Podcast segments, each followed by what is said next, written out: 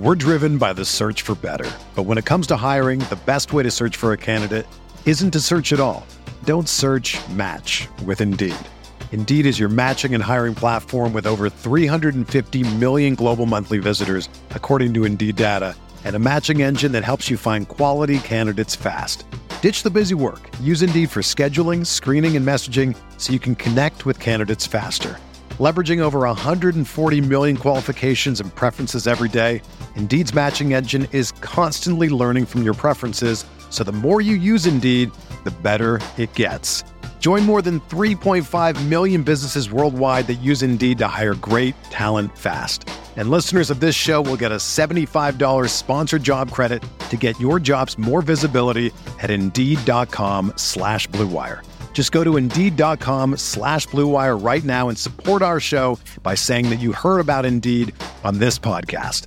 That's Indeed.com slash BlueWire. Terms and conditions apply. Need to hire? You need Indeed. This podcast episode is brought to you by Coors Light. These days, everything is go, go, go. It's nonstop hustle all the time. Work, friends, family expect you to be on 24 7. Well, sometimes you just need to reach for a Coors Light because it's made to chill. Coors Light is cold lagered, cold filtered, and cold packaged. It's as crisp and refreshing as the Colorado Rockies. It is literally made to chill.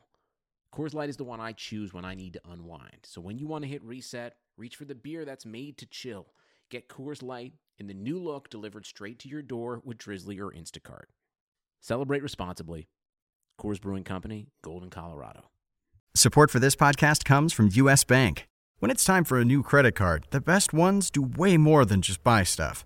And that's why US Bank offers credit cards that make every day more rewarding. Earn cash back, score points when you shop, dine out, travel, or binge watch, or get a low intro APR.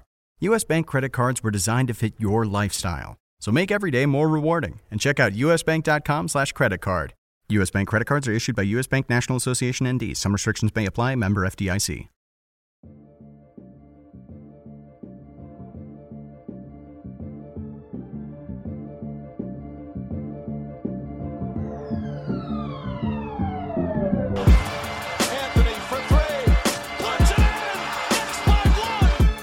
Be honest, I would put myself in the same category as D Wade. Now Artest jumped over the scorer's table. Artest in the stands. This man was a bona fide scrub. He can't play. When I go to the writers to tell me who can guard in this league, I'll put a gun to my own head. Welcome to the RotoWire NBA podcast. It is Thursday, December 12th. Nick Whalen here with Alex Barutha. Alex, we have a lot on the slate today. We have early All Star picks. We got about you know 20, 25 games for most teams at this point, so enough of a sample to at least begin kind of thinking about how those teams are going to take shape. Throw out some hypothetical trades. Um, December 15th, which is three days from now, is when players who signed contracts this past offseason are eligible to be traded. So, you know, of course, the trade front has been pretty quiet so far. And the main reason is like 60% of the league was on the move this summer. So, you know, I mean, a lot of the time we, we kind of see teams wait until closer to the deadline. But I think, you know, after this weekend, some of those teams, you know, Utah team like that comes to mind as you know a team that's maybe been a little bit disappointing that needs to add something. Um, you know that's when they can officially kind of start to sniff around trades. So we'll get into some of our trade ideas. Um, but last night we had 11 games on Wednesday. Uh, Lakers keep rolling. They're 22 and three. Feels like a very quiet 22 and three somehow. Um, the Bucks also just rolled over New Orleans at home without Giannis. This Right. game was pretty much decided in the first quarter. The Bucks put up 35 again without Giannis. 127, 112. I don't really want to talk about the Bucks side of this. I mean, it's it's impressive against any opponent to just continue rolling and look basically exactly like you have with him in the lineup. Um, but the Pelicans have now lost 10 in a row. Uh, Alvin Gentry, I, I, as I said to James yesterday, has to be the next candidate to be fired now that we've we've had one coach off the board. Um, when you're a team that had those kind of expectations, and I, I don't think anyone thought they were going to be, you know, a team that would be solidified as a as a top four seed or anything like that. But Right. I mean, even with the bottom of the West, you know, kind of scuffling in those seven and eight spots, like New Orleans is on the verge of falling completely out of it already. And they've had some injuries. They're missing Zion. Uh, but I mean, some of the way that they're losing is what's almost more concerning. You know, it's it's it's one thing to lose these games; it's another thing to. It feels like two out of three games they're they're out of it by halftime.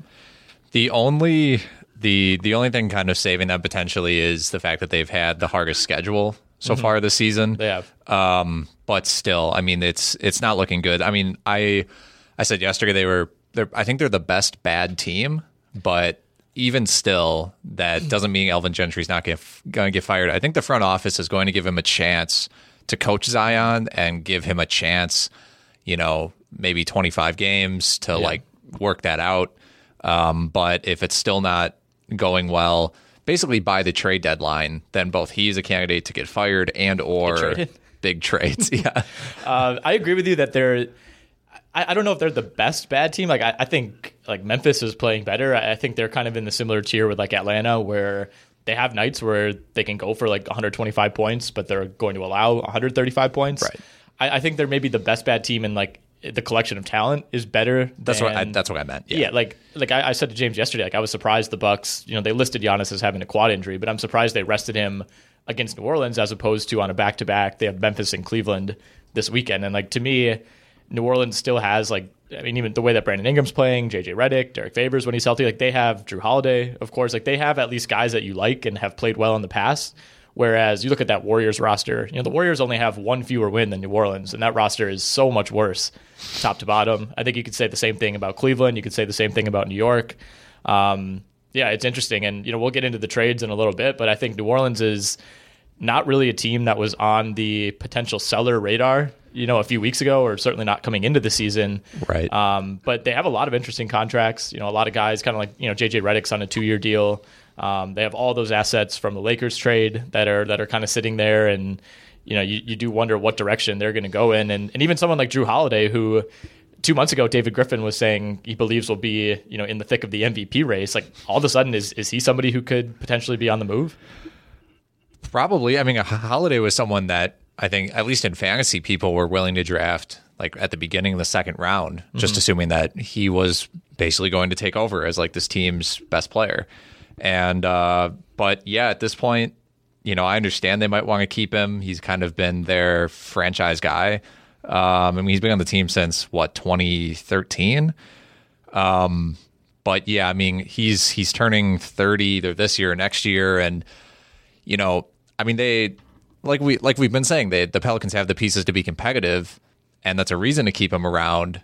But if you know the reality is that they they can't, um, they're, they're just not winning on a night to night basis. They might be able to just get more for him. Yeah, I think that's a good way to put it. Um, I, I, don't think that they're going to be actively trying to sell Jrue Holiday. Like, I, I, can't imagine David Griffin is going to be calling people, you know, trying to solicit offers for him. But I think you're at the point where you have to listen if another team calls, and you know, do you want to get younger? I don't know. I mean, the, the thing is, I think they they're in that unique spot, or at least they were before the Zion injury, where they wanted to develop players like Zion and Ingram and, and Hart and Ball while also competing, and that's really really hard to do. There have been very few teams who've been able to kind of simultaneously do those things, and now you do wonder, especially if the Zion thing, which is getting an unbelievably low amount of coverage. Right, he was actually with the team in Milwaukee um, for unknown reasons last night. But I mean, it's getting to the point. If we make it past Christmas and we still don't really have an update, like at what point do you just say there's a good chance we're not going to see him this year? If that ends up being the case, especially. I think you have to consider, you know, maybe trying to just get even younger and, you know, go kind of full rebuild with whatever you can get for Holiday, um, you know, assuming it's an appealing offer plus all those, you know, that treasure trove of picks that extends, you know, for the next six or seven years. Yeah. Plus, you can basically you're going to pay Ingram a max contract. Um, he's still very young. I see. I don't know. You have. I think you have. The numbers say yes, but I sorry to cut you off. But at, at the same time, they're six and nineteen. You know, like is is this just kind of a an argument that he's he's just you know the next the heir apparent of Monta Ellis or whoever it is who can you know give you twenty five a night, but it just doesn't equate to winning. Maybe, but he plenty of guys who are either theoretically the second or third best player on a title team get max deals. Yeah. And if, if if your projection for Ingram is he he can be the third best player on a title team, then the market probably just ends up pushing his value up to close to a max deal. And as far as Holiday is concerned, like this is kind of proving that he probably can't be a number one option for a strong playoff team. Mm-hmm. And so theoretically you're not going to be too upset like having to move him to get some depth because the teams that are trading for him are you know they they just want a second right. guy.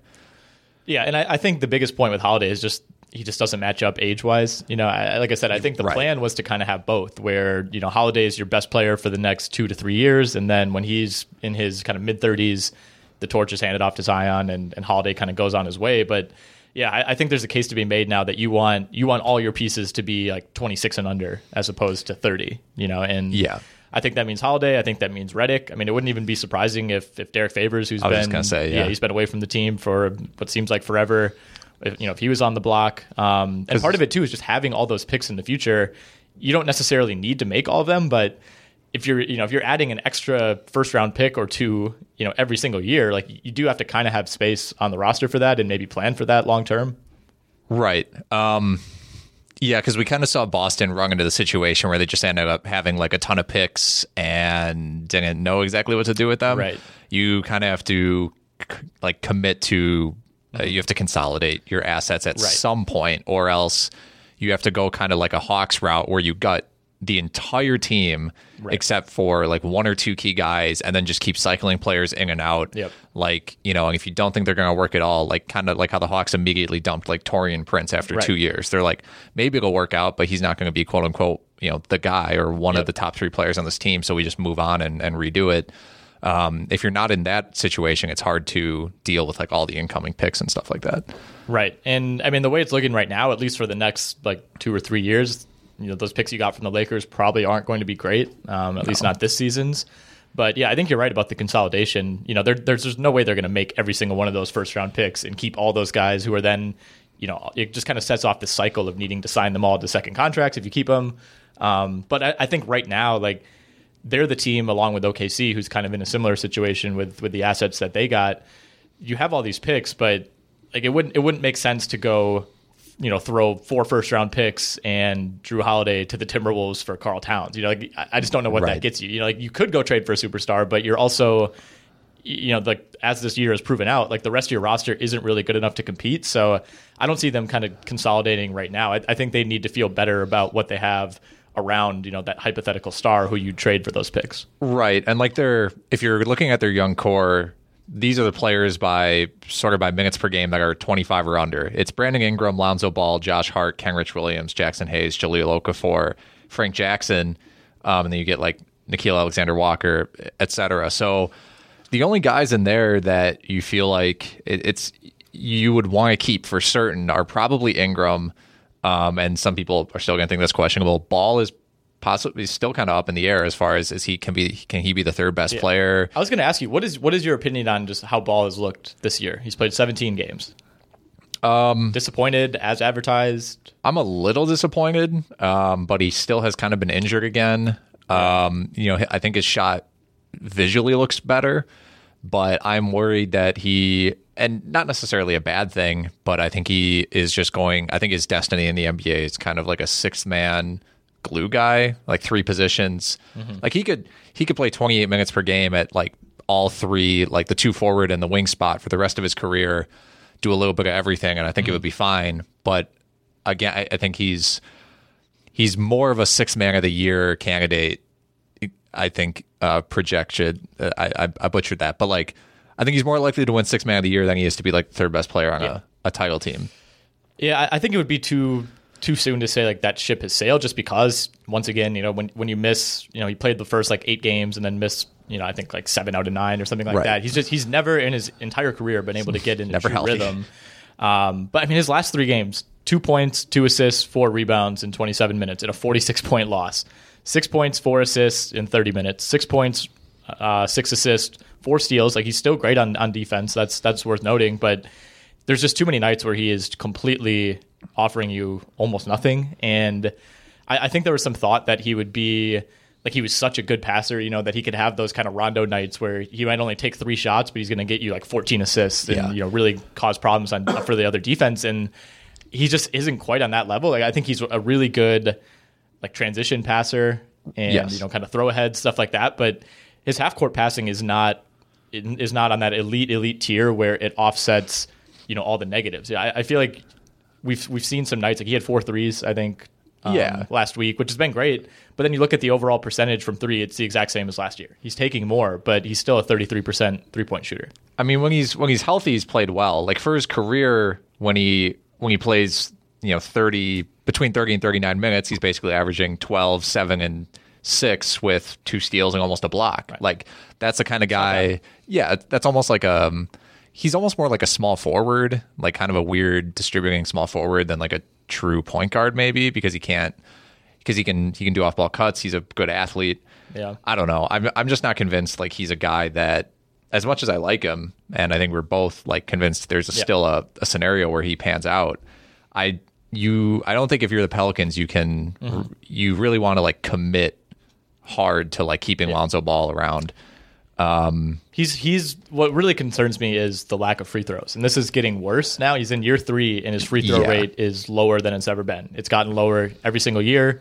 He's averaging, um, I mean, he has 17 free throw attempts in like 484 minutes. He he went like seven games in a row without even getting to the line. Well, he's taken 136 free throws in his career. Yeah, he is. I, I wrote wrote about this a couple weeks ago for the site, but he at that time and still now has the lowest free throw rate ever for a player who's attempted at least ten field goals per game ever. he is a he, he's just a perimeter player who's not shooting threes, which is like the we- or uh, yeah, who can't really shoot threes that well and is just not going to the basket, and Right. he's so he's just kind of ends up being like a floater or like a transition guy, um, which which is a problem. And like if you're if you're Ben Simmons size, you can get away with that. Well, when Ben Simmons attacks, he's not a great free throw shooter, but he still gets there. Yeah. you know, like I, I can't even picture like Lonzo Ball finishing through contact. Like, what does that even look like? Has, has he ever had an and one in his career? I don't know that he has. Um, yeah, elsewhere in the NBA last night, uh, the Clippers took care of the Raptors in Toronto. Kawhi got the ring. Uh, this was a game that got a little bit close in the third quarter, but pretty much controlled throughout by the Clippers. Which you know, in, in talking to you yesterday, I, I think this is kind of what everyone expected. Um, you know, when the Clippers are on and when both Kawhi and PG are in the lineup, they're just so tough to beat, and they've they've had a couple lapses this year, but. Um, I mean, even a team like Toronto that's been really, really good. Just, I mean, this is a 20 point loss at home. Yeah. Uh, also, Lonzo Ball nine career and ones. Um, What? the- yes. That's insane. That's way higher than I thought. Wow. I know. Um, yeah, I mean the you know the Clippers are like you said just really good, and the the the difference I think in this game, or you know what I thought would be the case in this game, the Clippers are the best offensive rebounding team in the league, and the Raptors are one of the best, or excuse me, one of the worst defensive rebounding teams in the game. And when you when you're just giving up more possessions, like you you know, and the the the Clippers got the same amount of shots basically as the Raptors, but when when the Clippers have that level of talent compared to the Raptors, it's just you can't you, you have to win the possession battle if you're the Raptors, and they just they really didn't here. And um, you know, Marc Gasol, like, he he actually had a decent game, um, but Norman Powell was just not good for them, despite having like he he scored 22 points, but he's minus 20. Yeah. No Fred And- VanVleet for Toronto. Right, that's going to be a problem. I mean, they're they're thin already as it is. When Lowry was back, but he went 0 for 7 from three. Um, yeah, Yeah, I don't have too much else to say on that one. I got kind of had that one going in the background. Let's get to. Do you want to do trades or All Star first? Uh, let's let's go let's go All Stars first Okay. because we can kind of be pickier with the trades then. Okay, sounds good. So what I, I didn't give out too much direction for this in terms of um, if you want to make picks based on who you think is deserving or who you think will get in. Which way did you lean when making these? I tried to go with who I thought was deserving, Okay. and um, yeah, I know there's some guys who are kind of borderline or games played that we'll get into. Yep. but Yeah, I, I think I leaned a little more toward that way as well. But then when it came down to spots like 10 through 12, um, you know, I kind of tried to apply the, the logic that we've seen in past years where, you know, I don't think this will be the case this year, but like LaMarcus Aldridge, you know, would, would always get in over guys who had better numbers just because of the, you know, the coaches are picking the reserves. Um, but go ahead and give me, give me your, we'll, we'll just start with your entire East team. Okay. I didn't go in like a huge particular order. Right, it was a rough order. Um, I have Giannis, Jimmy Butler, Joel Embiid, Trae Young, Kemba Walker, Andre Drummond, Malcolm Brogdon, Bam Adebayo, Bradley Beal, Pascal Siakam, and Ben Simmons. and then I basically have two spots left. Um, initially was not certain what to do with like Kyle Lowry or Blake Griffin because of the games played situation, and I was trying to decide between Domantas Sabonis, Devonte Graham, and Jaylen Brown and Fred VanVleet. I need two of those guys in. Okay. Um, that that is my East. Yeah, I think those are all fair. I went Giannis, Butler, Kemba, Embiid, Siakam, Andre Drummond, Brad Beal, Trae Young, Khris Middleton, Ben Simmons, and Bam Adebayo were my 11 that I feel pretty good about. Okay. I noticed you didn't have Middleton. We'll talk about that in a second. Yeah. Um, and then my final spot would be down to Kyle Lowry, Domantas Sabonis, Malcolm Brogdon, Kyrie Irving, Blake Griffin, Devonte Graham, Eric Bledsoe, and Zach LaVine, who the numbers are good, but you know probably not a real candidate. And I, I think personally, I would go with Brogdon. I, I think the Sure. Pacers have played well enough to, to deserve one All Star. Yeah. uh, wouldn't be surprised. You know, Lowry's missed a decent chunk of games, but we, we've seen guys. I mean, Kawhi missed 16 games before the break last year. Curry missed 11. Um, those are you know better players than Kyle Lowry, but I I think you really have to be knocked out for like a month plus to truly, um, you know, really be eliminated. Kyrie. And yeah, I mean Kyrie, we'll see. I, I don't I don't know how the fans feel about him now. Like I guess he could he could get enough fan votes. To, Is he ever going to play again? to start? Yeah, I mean for all we know, he could just come back for the All Star game. Um, but I, I, yeah, I think Brogdon or Sabonis are are both very deserving of that 12th spot. Um, Bledsoe, you know, is kind of on the outside looking into me, but I Yeah. mean, if, if Milwaukee. If they get that streak up to like the high twenties, I know. I, th- I think that's really going to mean a lot, and it, it wouldn't shock me if they got three guys. It, it wouldn't shock me, but I personally I would just rather have more representation for like guys doing a ton for teams, even if they're not doing Yeah. well. Like I think, you know, I understand Bledsoe probably has a uh, you know would get more fan votes or by like a wins added perspective might get in over someone like Devonte Graham. But I would just rather have Devonte Graham in the All Star game because what he's doing is he's I don't putting think up he has a realistic great chance, numbers. unfortunately. No, I don't think so either. Even though I, I, I was really trying to find a way to get him in. No, it's yeah. I mean, like the East is, you know, obviously inferior to the West, but there are like ten guys that you feel pretty good about, right? Oh yeah, for for sure. I want to ask you about Bam. Like, do you think? I mean, the numbers and, and people certainly who follow fantasy are are well aware of how good he's been, but do you think he has enough recognition around the league? And I mean, he would be somebody who's not going to get fan voted in, but I mean, do you think he's been been good enough to get one of those last you know coach chosen spots? I think the, I think the coaches would would definitely bring him in. I mean, he's been great. Like I mean, for the the Heat who are doing amazing. I mean, fifteen, you know, fifteen and ten with a combined two point six steals and blocks is fantastic. and then you add four and a half assists. Great shooting percentages. Um, really, not as good from the free throw line as he has been in the past, but still, like, Yep. He's just doing a lot for this for this Heat team. Um, I'm just afraid his numbers aren't like they don't like slap you in the face enough to get real All Star Right, recognition. But I think if you, I think he deserves to be in, like just based on you know just Yep. wins added to a, a really good team, Yep. how much he's holding the fort down for them. I think I I want him in the All Mm-hmm. Star game. I think it's going to be Drummond or Blake, and I think based on the games missed, and you know, I mean, Blake's been in and out since He's coming not back. playing well and, and. Drummond's just been. I mean, he's close to like the NBA all-time single-season rebounds per game record, at least the modern record, the non-Wilt Chamberlain record. Right. Um, I think he's just been better than Blake, and the Pistons have Yeah. historically it's been one or the other for them. Like Drummond basically stopped making the All-Star team as soon as Blake arrived, and they're just not a good enough team to get two. No, Um, so what, what was your rationale behind not including Middleton? It, it's kind of that same situation where I talked about like with Devonte Graham, and I just I just feel like there are other guys who like are doing need recognition for what they're doing for the team. Like I I feel like it would be wrong to take out Malcolm Brogdon and put in Khris Middleton. Um, I I don't know. I mean, I think I think Middleton can could get in, you know, between like Sabonis, Devonte Graham, Jaylen Brown, VanVleet. I just um I don't know. I think it was partially the games missed or mm-hmm. I just I don't know. I like he's a, he's an all-star caliber player, but 18 points, like six rebounds, three assists, like it's good. And he's I- playing for like one of the best teams in the league and one of the best teams potentially all time, but I think that's the kicker. Like you can't the Bucks. I mean, the worst case scenario, if everyone stays healthy, is the Bucks will have like five losses at the All Star break. Yeah. You know, I mean, I think I think that's enough. Where like it would just be egregious to only give them one, even if Middleton as an individual player hasn't had quite the. Like I think Brogdon has been better than Middleton, but even last year, like the argument was, you know, Middleton made the All Star team, and, and Brogdon didn't really have a case last year. But I mean, a lot of people who watch the Bucks closely would argue that Brogdon was the second best player, and now it's for sure Middleton. You know, so like that. Sure. I, I think just being the unquestioned best second best player on a really, really, really possibly historically good team in terms Yeah. of wins and losses is enough.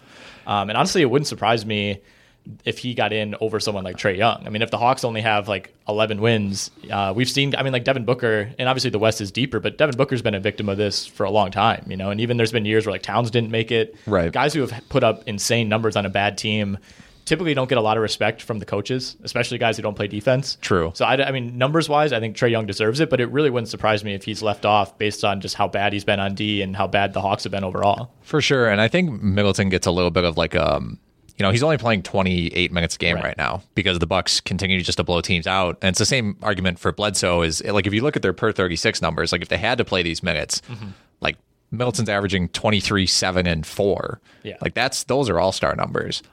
Right. I mean, I would be pretty surprised if the Bucks do get three, but I I think ultimately the team success is probably going to be what decides that, and you know how far they go on this winning streak will will probably be the ultimate decider.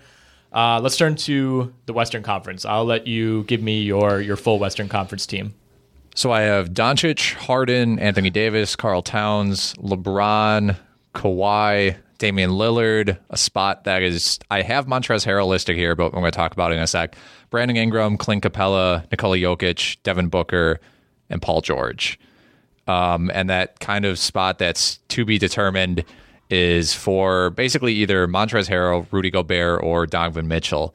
Um, I think the advanced numbers suggest a Harrell, or yeah, Montrezl Harrell being the more impactful player out of these three at the moment, based on just the team records and what he's doing for them. I'm just not sure that we are going to see like a six man high energy guy get voted into the All Star game, even though it is LA. He could garner a lot of fan votes that way. But um, I think the name recognition of Gobert and Mitchell, even though the team is only a few games over 500, is, is just going to do the trick there. I, I think the Jazz can definitely get one. Um, although it's worth noting that they got none last year and they've struggled. They've been uh, certainly a disappointment record wise thus far. But I think Gobert would be the one if I had to choose between those two. You know, but you look at some of the guys who are virtual locks in the West, though. Um, you know, Davis, Towns, and Jokic to me are all ahead of, of Gobert right now. So you do wonder, you know, when you start talking about positionality, which I don't think should matter, but you know, they they maybe only want so many centers on the team. Uh, I, I can't see both of them getting in, but for the most part, I do agree with your list. As far as Harrell, I have him in kind of my next guys up. Uh, very, very much deserving. I mean, I think if he if he was playing in the East, I think he would almost be a lock for one of those final spots. But to me, I, I think the Clippers would have had to have the start that the Lakers are having and be like really, really good, dominant night to night. You know, have single digit losses to the point that you could really justify that. Right. Uh, especially for a guy who comes off the bench. I mean, I, I- hope he's in the mix for six man of the year, which he certainly will be, and possibly even most improved player with how good he's been. But um, I just I think there are just too many candidates that I mean, you would be. We I have a list of guys who we neither of us have on our team that are you know Russell Westbrook, Chris Paul.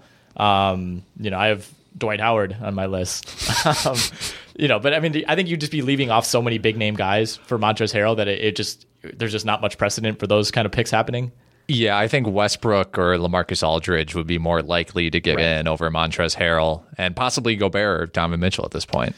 Yeah. All right. So I have, uh, like I said, most of the same list as you: Doncic, Harden, LeBron, Davis, Towns, Lillard, Jokic, Kawhi, Paul George, Devin Booker uh, are my my top ten, and then I think I would go Gobert. I I, I think he's he's deserving. Um, and then that final spot would be down to Westbrook, Harrell, Chris Paul, Donovan Mitchell, Jamal Murray, Clint Capela, uh, Brandon Ingram, and I don't think this will happen, but I threw Ja Morant on there. Um, you know, I think he'll get a decent amount of the fan vote, not enough to to make a real impact or like Right. actually have a chance to start because some of those guys are so dominant. But um, you talk about some of the guys who've just been perennial all stars. You know, we have I, I can't see LaMarcus Aldridge making it this year. He's made it the last few years, so he's out.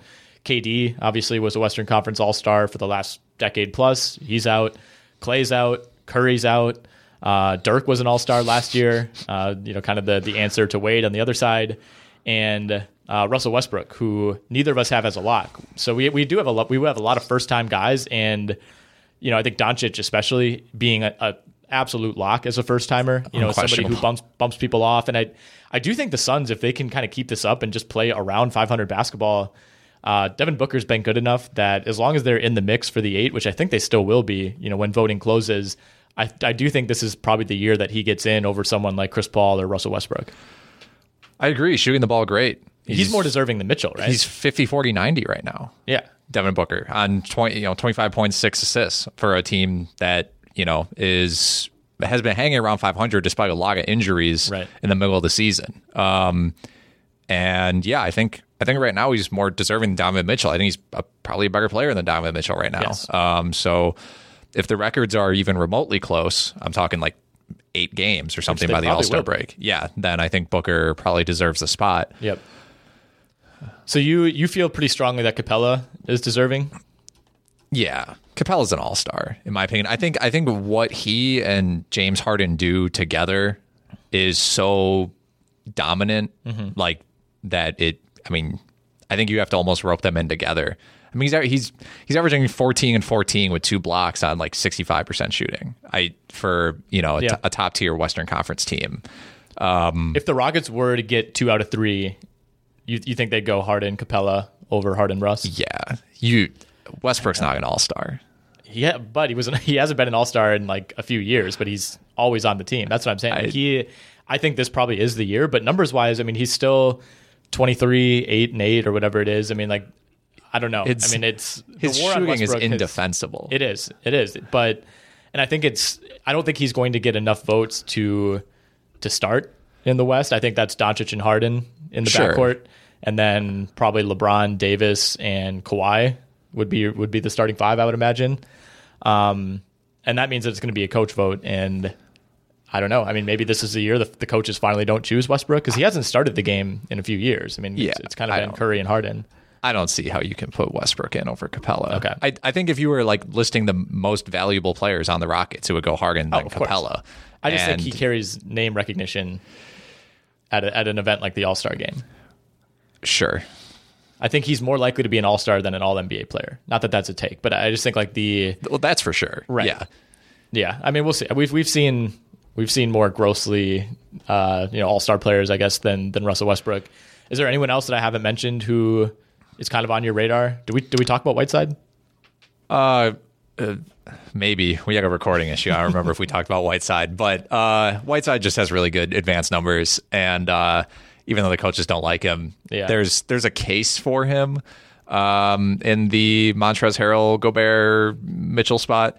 Um, I, I also looked at some of the guys you had listed. You had CP3 listed.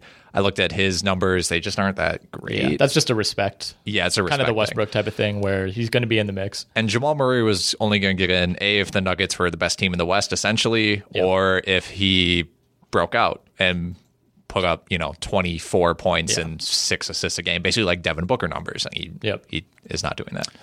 Yeah, I don't think he has a real chance. And I think the, the other thing is the Nuggets just haven't been that good. Like he's he's kind of in that Middleton zone where He the is, team has yeah. to be really, really good, especially in the West, to to actually make him a true candidate. I, I I thought about throwing Porzingis on that list, but I don't. I mean, the numbers don't suggest that he's anywhere near that. Um, No, can't just too it. many deserving candidates. So.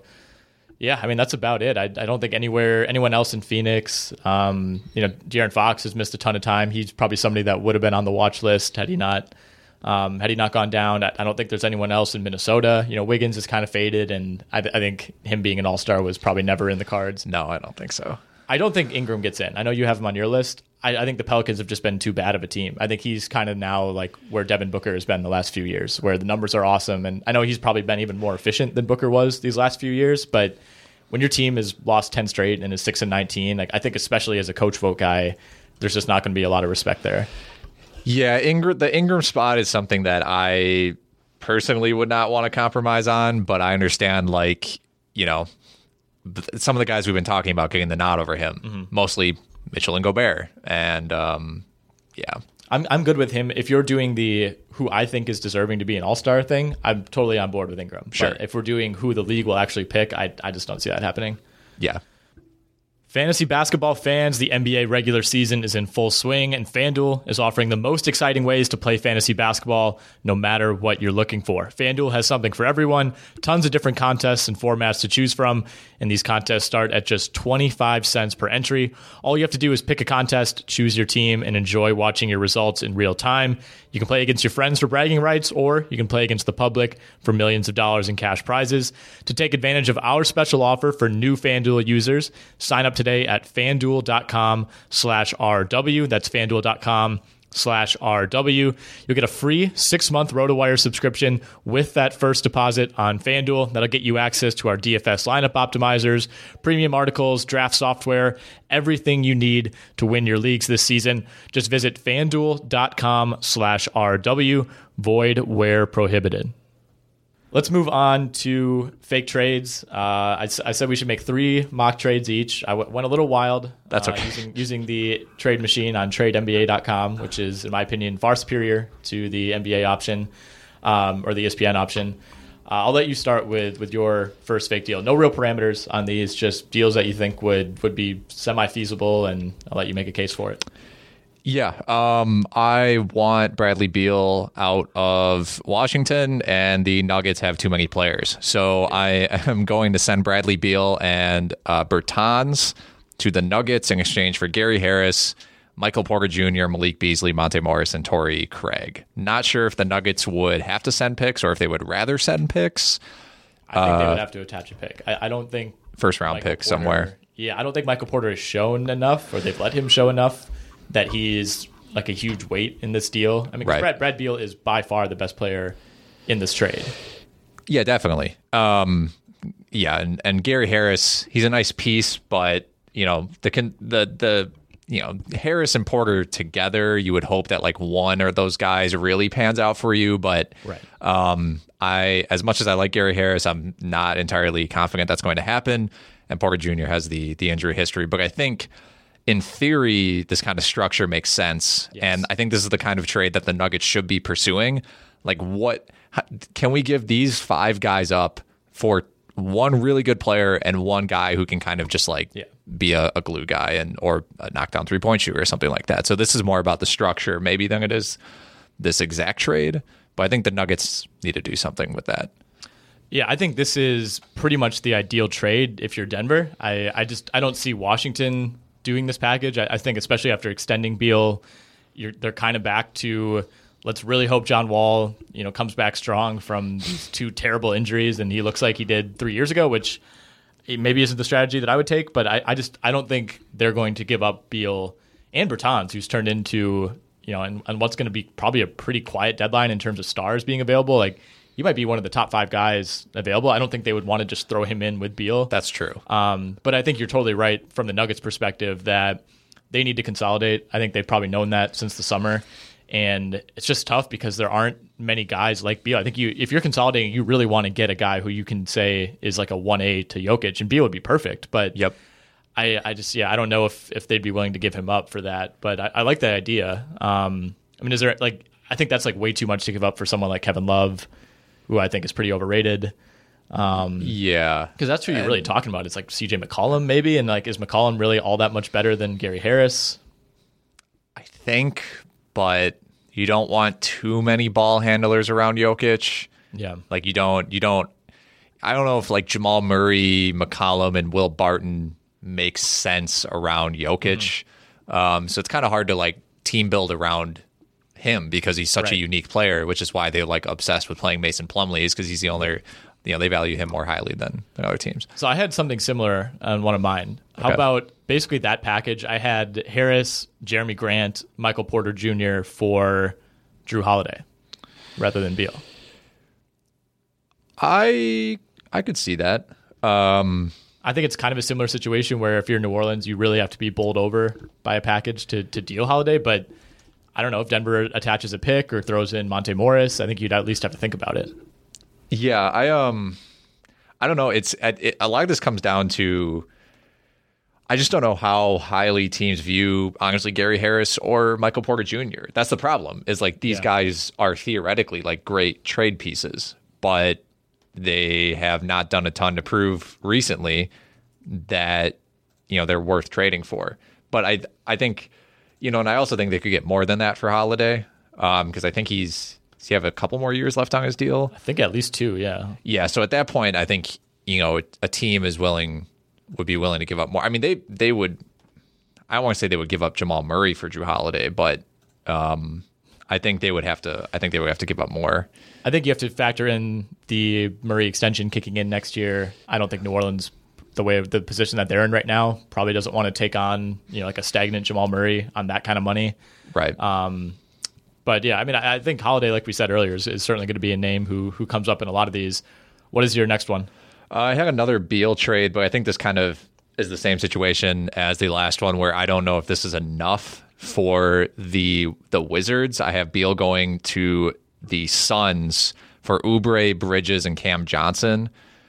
I I like I think they can probably get more than that for Beal, but at I just I, I really want a, a way for Beal and Booker to get on the same team. Very similar players now. Similar, but it would be it would be like the it would be like a different version of as like a souped up version of Lillard and Right. CJ, or at least a more balanced like Well, a version. bigger version too. Yeah. Like, that's the bigger thing. Um, yeah, I mean, I, I guess I kind of feel the same way about this one, where like Washington traded Kelly Oubre last year, and now he's headlining a trade for your Yes, best player. Like, coming back. You're just selling him back to him at a higher price. um, so I don't, I don't love that, but I, I like the the Oubre Bridges Johnson is kind of a similar package to you know like Harris, Porter, Beasley. It kind of a, I I don't think the Suns are maybe as actively looking to deal or consolidate in the same way that Denver is, but I think you could get like whatever the next tier down is from Bradley Beal. That's the type of player Yeah. I think you could get for that. So I don't know. I mean, in your mind, do you think the Suns make some kind of move like that? I, I think they would prefer to keep Oubre unless you're really getting an upgrade. Um, I think they want Oubre, but I just don't like like is Oubre to me like Oubre is just as valuable, if not more valuable, than Kevin Love. You know, and like what player is between Kevin Love and Brad Beal? they also didn't really they didn't really commit to him. Like they they signed him to a two year, thirty million million dollar deal. So who knows what they actually think about him? They also signed him to a decreasing contract Yeah. as far as money goes. That's turned out pretty well though. I mean, because It has. He really wasn't very good before he got to Phoenix midway through last year. Right, but the question is if he is he going to be if he stays this good or gets a little bit better, are you going to be willing to pay him the price you're going to have to pay to keep him? Do you think he's uh, the Yeah. right kind of guy? I Maybe sell high on him. yeah, I think he is a sell high candidate like in, in real life. Um, Yeah, so- that's fair. Yeah. Okay, I have. I'll run through a few um, Jrue Holiday scenarios that I put together. So Justice Winslow, Meyers Leonard, Kendrick Nunn for Jrue Holiday. That's interesting. Um, Could also throw in a pick if you're Miami or Herro. or Herro. I have that as well. Uh, Winslow and Nunn, the Winslow Nunn Herro combination is really enticing. I think if you get them to include Herro, then New Orleans throws back at least one of those future Laker picks, maybe two future Laker picks. If you're Yeah. Herro, because I, I think Herro is he shouldn't be untouchable, but I think to Miami he's pretty close. Right. And one of those three guys should really pan out, you would hope. And Into basically making the minimum the next two years. Yeah. I'm I'm now envisioning this super strange Pelicans team with like Lonzo Ball, Winslow, Ingram, and Zion. It's very strange. Yeah, Would love to see it though. is just kind of the new Redick. yeah, exactly. Um, no, I actually I, I do really like that trade. And like having you get like a backcourt of Jrue Holiday and Jimmy Butler. That's that's pretty nasty. Okay, what about this one? Holiday to Milwaukee for Hmm. Eric Bledsoe, Robin Lopez, Donte DiVincenzo, and a protected pick, perhaps the Indiana pick. I guess it depends how much they love DiVincenzo. Yeah, I mean DiVincenzo, I think last time I checked he had like the fourth best steal rate in the NBA. Oh yeah, James and I were going off on him yesterday. Okay. He's been awesome. Yeah, he's been incredible. Um, I don't know why I I don't know if the Pelicans want Bledsoe Right. at all, and I think they would have to send him to a third team. And I think that third team would like have to give the Pelicans something back. I don't think Yeah. basically I, I don't think DiVincenzo and the Indiana pick is enough Okay. for Holiday. I think that's totally fair. I think that's correct. I think if they were set on dealing Holiday, they could definitely do better. Um, and I, I think the other thing for Milwaukee is like, how big is the gap between Holiday and Bledsoe? I think I would certainly rather have Holiday, but is it worth disrupting the chemistry that you built. You know, you built this regular season juggernaut, and like, you know, are you are you really willing to give that up for? What's at the end of the day, you know, an upgrade, but not a massive, massive upgrade. You know, like going from like Bledsoe to Beal would be huge, but I feel like Holiday is still like a step a step below Brad Beal. Those Bledsoe playoff minutes know, that's what I'm are a strong concern. I know, and I think you, just the size of Holiday, the defense. I mean, Bledsoe's an All NBA defender, but I think having somebody who's six four as opposed to six one, you know, is a difference maker. I agree. Okay, I also had Holiday to Denver for Harris Grant Porter Jr. Like we said, uh, and then my last Pelicans trade was JJ Redick, who I think is going to be extremely available. Um, He he does have a two year deal. You know, he's kind of it kind of seems like he's been this expiring option the last few years, but I think there will be like ten teams that'll be going to be interested in him. I, I think he'll probably want to shake loose. I think Toronto and Dallas are two pretty interesting ones, and if I'm the Mavs, I would do the Courtney Lee expiring plus a first round pick for JJ Redick. Why not? Is that that's that seems fair, right? I Yeah, I mean, the picks- He's old. You have to pay him next year. You know, I, I think if you're the Pels, you're just you know you you'll take the 24th pick or whatever that is. Yeah, and I think Redick probably still has another at least year in him. The way I mean, he's, the way he's playing right now, Redick could actually play for another like three years, Oh, not yeah. necessarily at like this level, Right. But and it, it kind of depends, you know, when he's ready to retire. But yeah, I think I think that that kind of trade makes sense. Right, and he's he's making a decent amount of money, so I think that's why you know Courtney Lee is not going. You know, he's probably somebody that is just inactive the rest of the year for New Orleans. But I think for them, it's just not paying Redick. I think it's 13 mil next year is kind of the incentive there. Yeah, I mean, Doncic and Redick, that combination would be Right. I mean, Tim Hardaway Jr. has been playing well, but I'm serious. I know. I, No, I know. I agree with really you. say that with a straight face myself, but I think they still need another because like like JJ Barea is still playing minutes. Uh, like Seth Curry hasn't been that good. Jalen, they seem to have kind of soured on Jalen Brunson. Like, yeah. I mean, you know, Dorian Finney-Smith is, is a really nice. Not even I would just D. I was gonna say three and D, but basically just D. Yeah. Um, I think they could still use one more shooter, and and Redick would be a great fit. Uh, I have a couple D'Angelo Russell trades for you. I like it. D'Angelo Russell to Minnesota for Robert Covington, Jarrett Culver, Treveon Graham, and this year's first round pick. So this this is one of those trades that like it makes too much sense. Minnesota really wants him, probably values him more than any other team. I think for the Warriors, it's it's almost a underwhelming return because you, you are trading a guy who's an all star and like true or not has like huge name recognition. You know, mm-hmm. even if he maybe is a little overrated as like an actual winning player. So to trade him for basically like three bit pieces, I think would seem kind of odd. But Robert Covington on the wing for a healthy Warriors Yep. team next year would be incredible. And I think if you're the Warriors, you'd feel pretty good about being able to develop Culver and Graham. And then, you know, it, whether you need to even include that first round pick, I guess, is something you can quibble about because Yeah. of the money involved with Russell. But you know, if you're if you're the T Wolves and you're kind of desperate, I, I think including a first and maybe protecting it is not unreasonable. You got to do whatever you can to keep Towns happy. Right. Uh, at this point, you need to kind of, you know, they're in a weird spot where they should be competitive given the fact that Karl-Anthony Towns is an amazing player. You don't want to enter a full rebuild, even though you have Towns under contract, because you can you even lose? I mean, can you even win fewer than thirty games when Towns is around? Right, and you know, so you want to. I think I think it makes sense age wise. I think this is a trade that basically should happen. Um, and if the Warriors trade Russell soon, I feel it just seem like a weird fever dream. Uh, another Russell deal. Russell to Orlando for Aaron Gordon, the DJ Augustin expiring, Mo Bamba, and a first round pick. This one is interesting. I think um, Draymond and Aaron Gordon on the court at the same time would be weird, but fun. I, th- I think it would just way? be like an experiment almost for Golden State. Know, yeah. like, can we turn this 25 year old insane athlete who's shown flashes?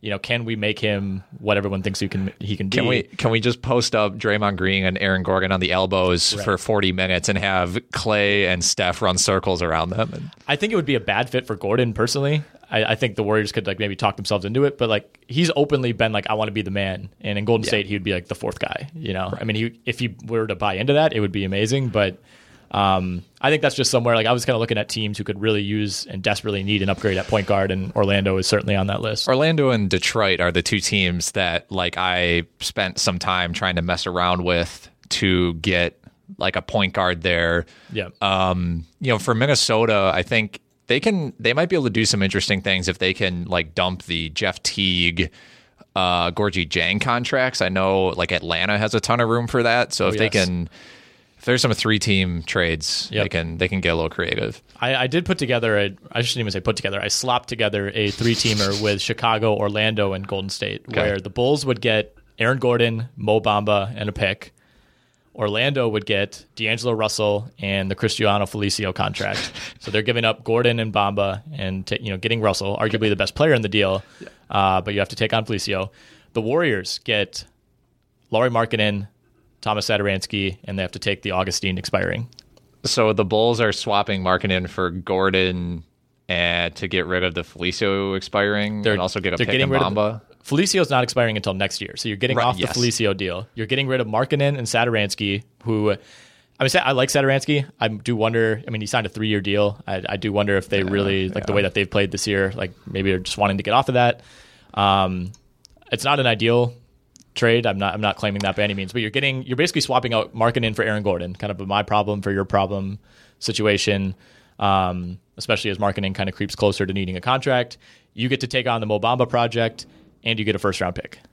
I am. I think trading Satoransky makes sense. Uh, I cannot personally. I could not trade Lauri Markkanen. Okay. He would be as I know he's not playing very well. He's actually doing decent. He's been this better. month. He's been better like the last two weeks. Yeah. For me personally, Markkanen is like an untouchable asset. So I, I Okay, just couldn't do it. All right. What is your final trade? Final trade, I tried to piece together a three teamer. Um, I've played way too much NBA 2K in my life. And uh, so I have, I tried to get Chris Paul and Kevin Love to Minnesota. I love the Love return to One Minnesota. billion dollars in cap. It works out though. Uh, so CP3 and Love to Minnesota. The Cavs would have to basically get Andrew, they would have to want Andrew Wiggins like a first round pick. Love it. I think they'd love that. And That's the, the pick. The Thunder would have to want Jarrett Culver, Josh Okogie, Larry Nance, and a first round pick. I think that's So the Cavs give up the Cavs give up Nance and Love, get Wiggins and a first. Minnesota gives up Cul- Culver, Okogie, and a first. They get CP3 and Love, and then the Thunder um, give up CP3 and get Culver, Okogie, Nance, Yeah. and a first. I, I mean, I can't poke any major holes in this. I, think a lot of it just hinges on how teams perceive Kevin Love. If he's Right. if you're do are you doing the Cavs a favor or are you going out of your way to acquire him? You know, because then then you maybe need to include picks. It's a little like 50 50 both. Yeah, I don't think he's helped his value this year at all. I think I think he the locker. I, I think the locker room situation there is he's also just not playing well. I think I think he had more value on September first than he does now. sure. I tried this trick originally with Gallinari. Mm-hmm. Um, he's tough to move. I, I tried some with him too. He makes a lot of money. I felt I felt like it was almost this exact trade just without the Cavs, but I was worried the Thunder would not want to take on Wiggins' contract because of the amount of flexibility that they would have, like just the situation that they're in, and that they could deal Gallinari for more than and CP3 for more than like the Culver Koji thing. So I felt like I had to include the Cavs. Yeah. to make this work. The, I think the main concern here is just the Cavs. Would they be willing to take on Andrew Wiggins? Is that a, is that something your you know your front office is okay with? I mean, you're you're one of the deepest rebuild teams in the league. Are you cool moving forward with Sexton, Garland, Wiggins as like a? I know it's disgusting, Oh um, God. But is it is it worth it to give off Kevin Love's contract? They also have the Tristan Thompson contract that they could potentially move. Um, the Love and the Wiggins contracts are strikingly similar. Wiggins Yep. makes a little more money, but it's the same length of deal. And I, I think based on what Wiggins has showed so far this year, you'd rather just see that through, right? I mean, he's 24. Love is 31. Yeah, I, I mean for the and for the Timberwolves, I think you know you you you get a real point guard. They're not starting a point guard right now, uh, and then I think you know with, I mean Love, you're right. He's not playing that well, but who who's getting him the ball well, like in positions for him to succeed? Like Garland, I think is leading the team with 2.8 assists. I think if you put him in a situation with KAT and with CP3 in a five out offense that still has Covington in it, Yep. Um, and you still have Teague in this scenario. you still have Teague and Covington. That um, that would actually, I think that could turn into like a really good team. Yeah, I, Minnesota acquiring Kevin Love on that deal would, to me, would be a big question mark. But that's other than that, I, I think the logic is pretty sound. I mean, you have to, you have to take into account that when you're trading CP and and Love contracts, like it's not really going to make sense. Like it's kind of going to take a team taking a leap to really, Yeah. you know, bring on that money. But no, I think that, I mean, it would just be it would just be kind of crazy to me for a team to take on both. You know, the like two of like the five worst contracts in the league. But I mean, if you're Minnesota is that kind of desperate organization that you could kind of see making a move like that.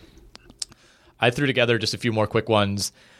Gallinari to the Bucks would would be fantastic. I think he would be a kind of this year's version of Mirotic, but there's just nobody they can trade to make the money work. You know, unless you're stacking like a bunch of important bench players. Right. Uh, you're not trading Middleton or Bledsoe or um, Brook or anything like that. But Gallinari to Portland for Kent Bazemore in a protected first.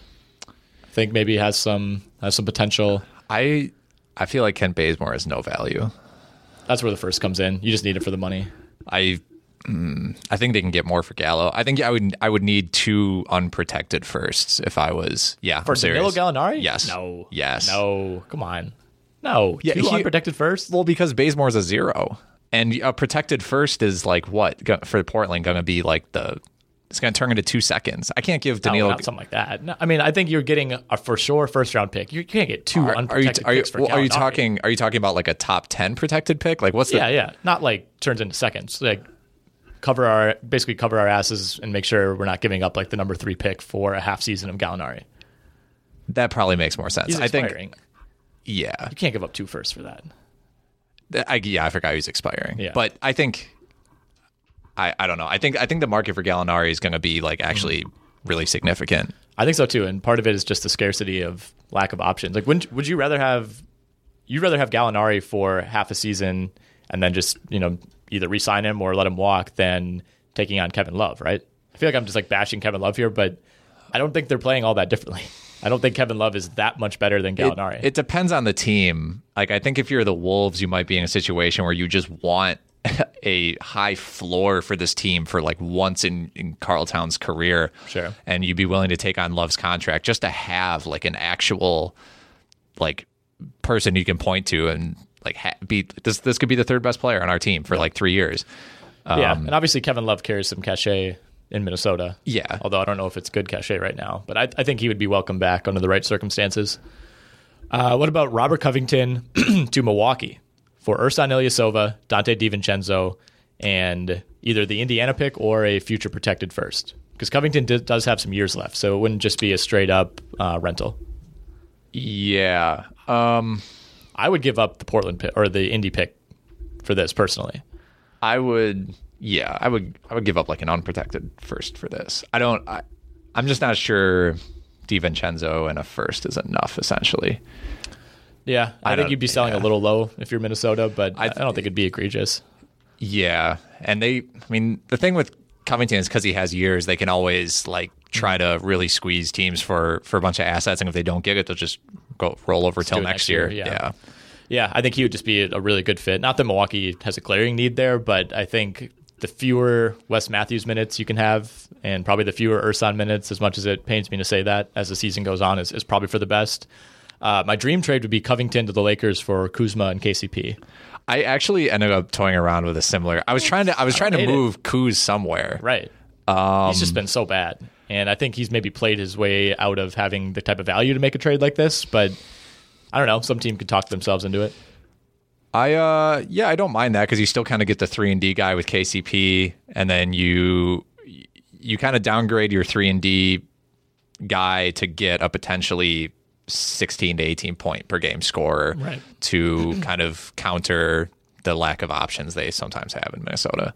Yeah, yeah. I mean, it's not a trade that makes a ton of sense. And KCP, you're just including for the money. I don't think they would really view him as much of an asset. But um, I mean, that's kind of these are like that would be like the ideal trade for the Lakers. Like Oh, that's that's that's, what- the that's what the ceiling trade. Like Lakers you're not need, getting yeah. anything. You're, I mean, I think they're going to look to add somebody. You know, I mean, there'll probably be a buyout type of team more than anything. But I think that is the ceiling. yeah, like you're not adding Brad Beal, you're not adding Jrue Holiday. Like you're that you're pretty limited in what you can offer. Um, Boston is a team that needs to upgrade at center. I, I think you could Nerlens Noel to Boston for a protected first and some filler. Do you think he's like that much better than Robert Williams? I think I I think the number, like the advanced numbers, say yes. Um, I mean, that's a question. Maybe, maybe maybe Boston doesn't view it that way, but you know, Williams has been hurt. Kanter hasn't been great. Theis has been in and out. Um, I think you know that's just kind of. OKC, I could see it happening, Yeah, for like sure, OKC yeah. needing to unload. You know, just take take a pick. Um, I think sticking with the Pelicans too as a team that needs to sell Derrick Favors to Boston for Daniel Theis, Enes Kanter, Romeo Langford. You need you need to stack some contracts to make the money work there, but I think Favors would be an, an interesting fit in Boston. Might have to give up Carsen Edwards. Oh, sure, do it. Okay. Yeah, I, I, I deal have. Theis Kanter and then Langford, or it could be Edwards, could be a protected pick, whatever you want. I feel like they could maybe get more. I think that pick would have to be a first. Although favors, I I don't. just don't know. He's another guy too. It's like he's been hurt. Like He's always hurt. is that viewed as a good contract? He can't shoot. Yeah, he's he, he's he, he is a very hard, difficult player to pin down as to what Yeah. his real value is because for so long he has been tied to like Gobert as being a bad fit. And we we were supposed to see him this year like away from that, and he's played nine games. Yeah, so I have and no he idea. was good. Like numbers wise, he's been good when he's been out there. He had like Um, four good games. Yeah, I, I don't know. Like he's one of those guys that might you know, like if you really talk to like NBA GMs, like maybe he's just more of a name at this point. I guess he's know, expiring. You still got- a top. You know, he's a top three pick back in the day. I didn't realize he was on a one year deal. Yeah, You got to get rid of them. yeah, right. I, I mean, I, I think Boston would be lining up, or would be among the teams at least that you. I mean, how many teams really need like a true traditional center like that? And I think Boston could make it work. I don't. I don't think many teams. There, there wouldn't be like a massive market for Derrick Favors.